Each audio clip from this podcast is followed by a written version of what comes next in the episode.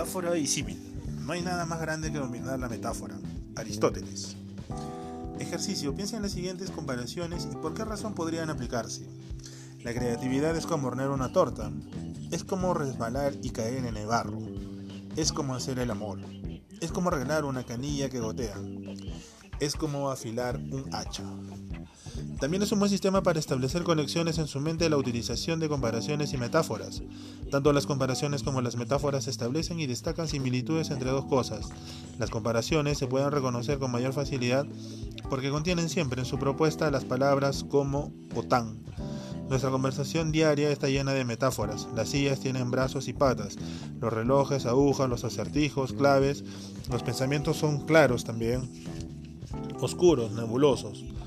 Las ideas pueden ser planteadas, pueden ser palancas, etc.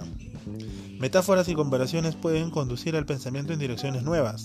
Por ejemplo, si piensa que la creatividad es como hornear una torta, podrá pensar que las ideas han de mezclarse en proporciones correctas, que necesitan un tiempo para leudar y permanecer en el horno el tiempo justo y a la temperatura adecuada. Tomen nota mental cada vez a fin de descubrir una comparación o una metáfora. Búsquenlas en su conversación, en los programas de televisivos, películas, novelas y artículos periodísticos. Pregúntense si tienen sentido. ¿Apelan a sus sentidos, a sus sentimientos o a su intelecto?